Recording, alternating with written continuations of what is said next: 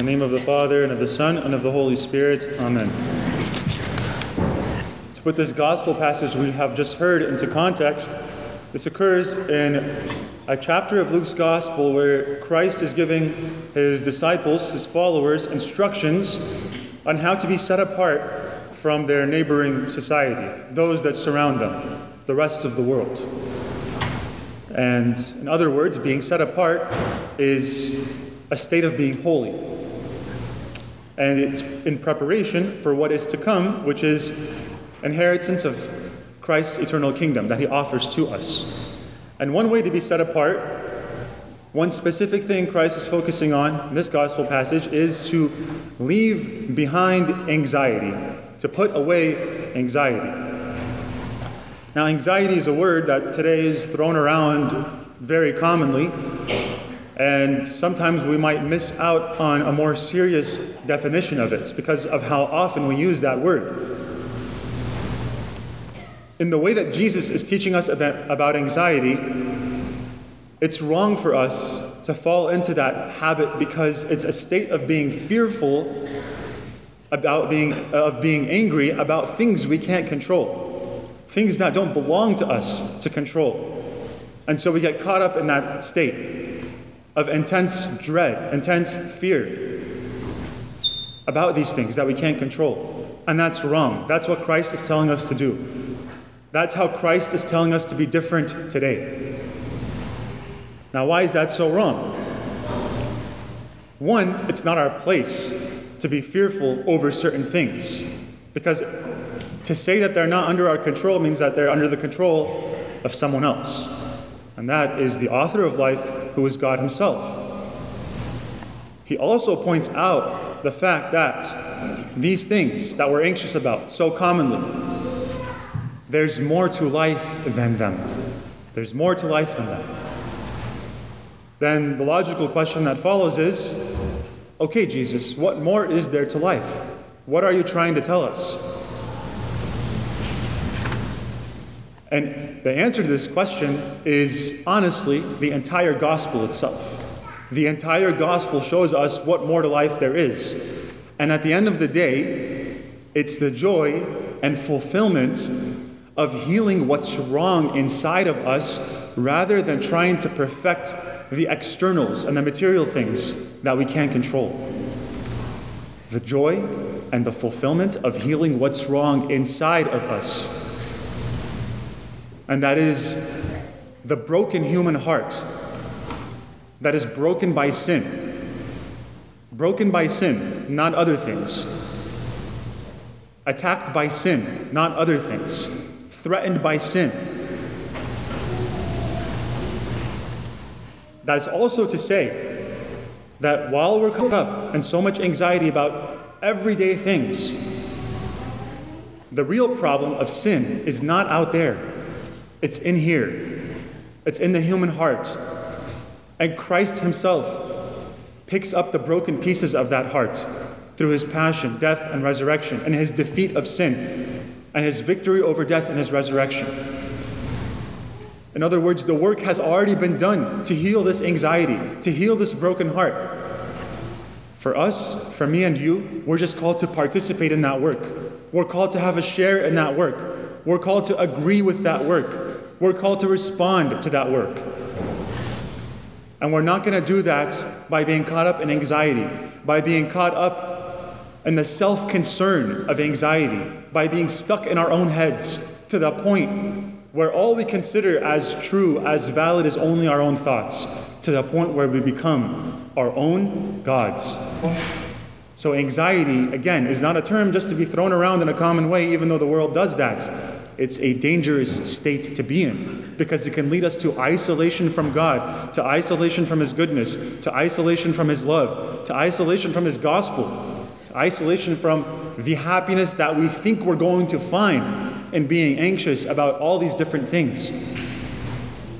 Brothers and sisters, God, Christ uses very interesting language in one of the lines that we read today. He said, God even clothes the, he clothes the grass, the plants that grow. How much more is he going to clothe you and I?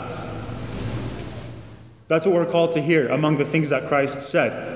that reminded me of one of the things that our Church of the East Fathers are very well known for saying. Fathers like Aphrahat and Ephraim and Narseh.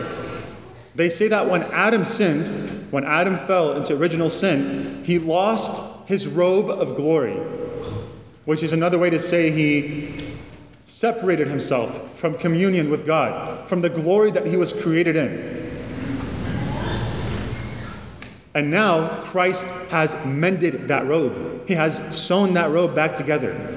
And again, like I said, He's offered it back to you and I. And He's done the most important work there is to do, which is the salvation of human beings from sin. And again, we're all called to just respond to it. And it's easier to say than it is to do, but it's worth it.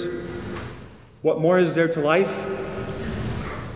What more is there to life? What more is there to our material things that we surround ourselves with, to our houses, our cars, our parties, our reputations, our very casual and shallow relationships? What more is there than all of those? Regaining that robe of glory, regaining the state that Adam was originally created in. That's what more it, there is to life. And if we don't understand that that state, if we don't understand why recovering that robe of glory is so big of a deal, is going to bring us so much happiness, then maybe we should try.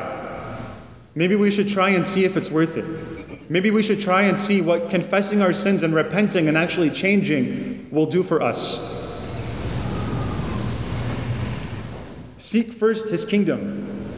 Seek first his kingdom, and you will have these things. These things are not evil. Being wealthy is not evil. Having a very nice house is not evil.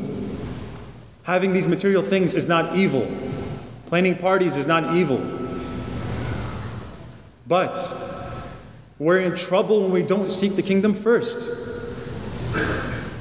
Because then we abandon God as a priority, and naturally something else is going to take his place.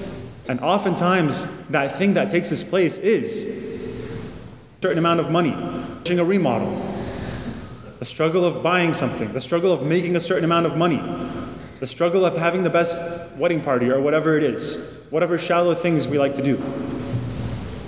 Something else will take God's place if we don't seek His kingdom first, if we don't seek to build a dwelling place for us in heaven first, if we don't seek that kind of investment first. Jesus says, seek, God, seek the kingdom first, and all these things will happen to you. All these things will be provided for you. I think one reason he says that is because all those other things, all those things we tend to be anxious about, are actually easy. Not easy in the sense that we're going to accomplish these goals in five minutes or five years, but they're easy compared to inheriting God's kingdom eternally. Do you know why? Because that that goal involves carrying a cross. That goal involves going up Golgotha, not just one day and not just two days, but every day. Every day of our lives until we achieve the goal that we're all meant to put all our energy and focus to, which is holiness, which is confirmation to the image of Christ, not to the image of whatever we establish as goals for ourselves here on earth. Yes, all these other things are easy compared to that. And because it's so difficult, but at the same time so rewarding, it's worth it. It's worth it because it's better than the feeling of doing all those other things. It's better than the feeling of gaining all those other material things.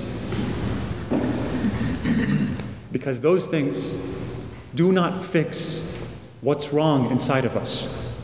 Those things, while we think they're going to provide us with happiness, while we think they're going to give us some kind of satisfaction, they are not going to heal the biggest illness that threatens the human heart, which is sin, which is separation from God, which is rejection of God. All these things are only a shadow of happiness. All these things are only temporary and will pass away. And we better remind ourselves of that, brothers and sisters. We better remind ourselves of that on a regular basis, especially through prayer.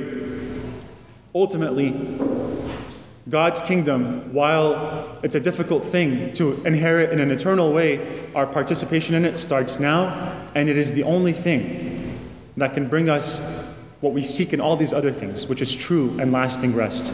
Amen.